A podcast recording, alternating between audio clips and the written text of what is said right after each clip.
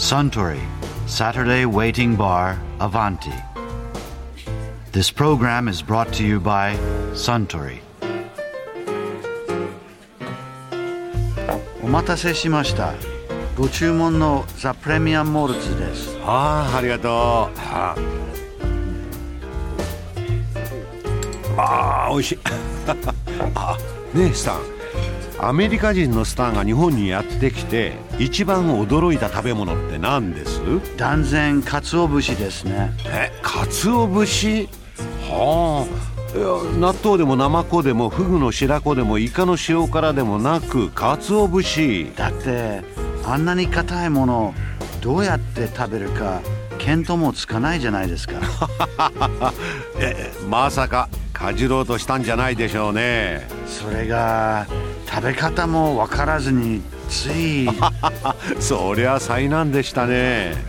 あそうだ。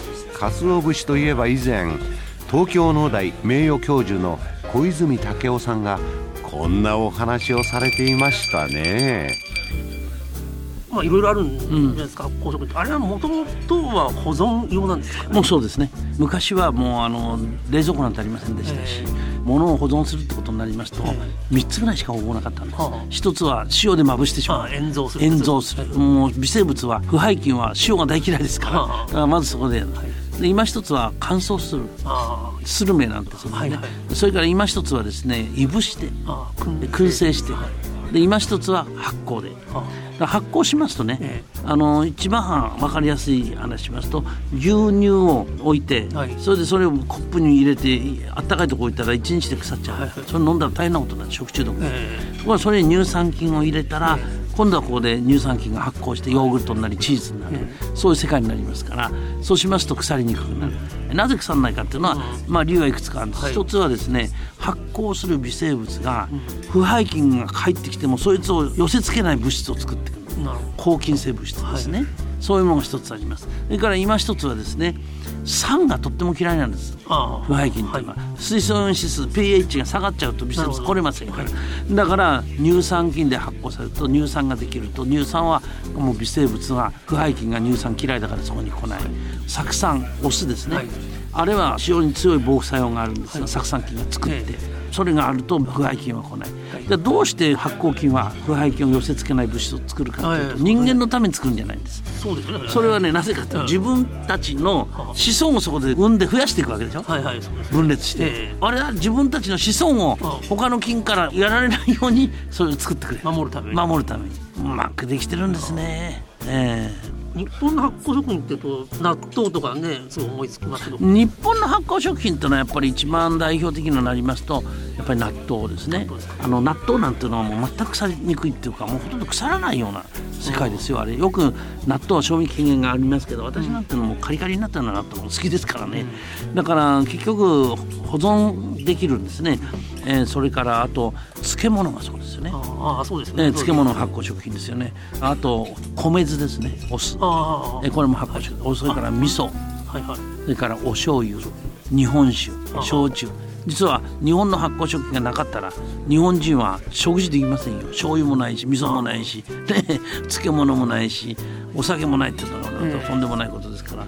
ところが日本だけじゃないですよ。パンだって発酵ですからね。ああそうですね。えーイースト菌で発酵するわけだから。だから本当に発酵がないと人類なんてのはやっていけないということになるわけですよね。そしてまああとは私が一番やっぱり日本の発酵食品としてすごいなと思うのはかつ節ですね。あ鰹節も発酵食品ですか？らはもう発酵食品ですから乾ね燥してるからそんな感じじゃないと思うんです。違います。鰹節はですね室町の末期にすでにカビ付けしてるんですからすごいと思いますよ。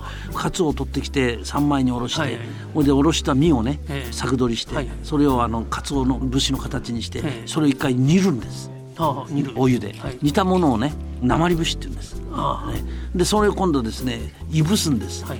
煙で、はい。いぶしたものを裸節って言うんです。ええ。そして次にそれにカビをつけるんです。カビを3回つけるんです大体。そうしますとねカビはですね鰹節の表面の水をどんどん吸い上げます。はいカビっていうのはね水分がないと生きていけない。そうですね。ものすごく水分が好き。だからヨーロッパにはカビ食文化ってないんですよ。カマンベールチーズがないです。なぜかって言ったらあーヨーロッパの気候風土は地中海気候だから湿度がないからカビがいないんですよ。だかあら日本は今言ったように味噌も醤油もねもう何にもカビ,、ええ。カビでしょ？麹カビだから、だから結局それでカビっていうのはものすごい水を吸うそうすると第一番カビでね、うん。鰹節の表面のその水を吸っちゃうと、はい。吸ったやつを今一回2番カビカビ桶に入れて、はい。室に入れて2番カビ出すと1番カビで鰹節の表面に水が吸われたから中に入った水は上に上がってきますよね、はいはい。乾燥した方に引っ張られて、えそれで2番カビで今一回それを吸い上げて、はい。で3番カビでもう特殊江戸時代は5番カビまでつけましたから。へそうするとねカビで水吸わせたからカビ漬けしたはい。鰹節っていうのは両手に持って叩くと小式のようにカーンカーンって音するんですよ。あはい。あれは完璧に中に水がないってことです。じゃあどうしてね、火でいぶすんだから火で乾燥したらいいんじゃないか、これ全然ダメ。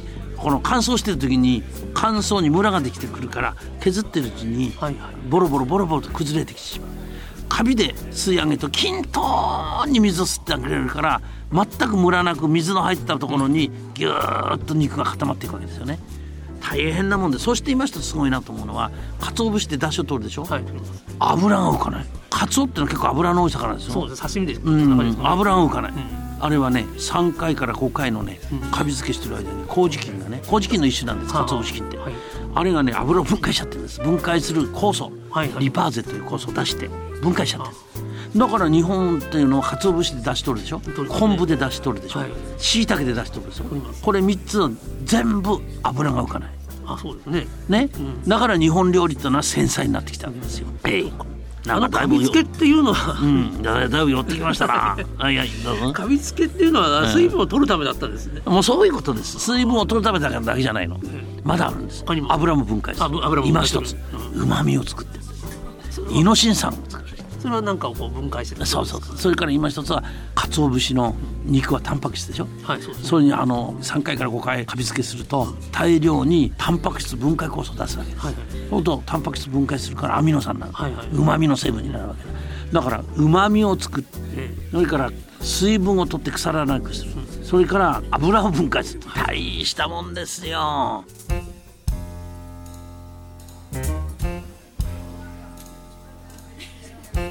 いやー小泉武夫さんのお話面白かったですね。あスタンザ・プレミアム・モルツをもう一杯。かしこまりました。ところでアバンティの常連客たちが繰り広げる東京一の日常会話。もう少し落ち着いて盗み聞きしてみたいとおっしゃる方はよかったら土曜日の夕方お近くの FM 局で放送中のサントリーサタデーウェイティングバーをお尋ねになりませんか？またラジオ放送とは別にウェブラジオも行っています。こちらは公式ホームページからウェブラジオ専用のサイトへ飛んで聞くことができますよ。合わせてお楽しみください。Suntory Saturday Waiting Bar Avanti. This program was brought to you by Suntory.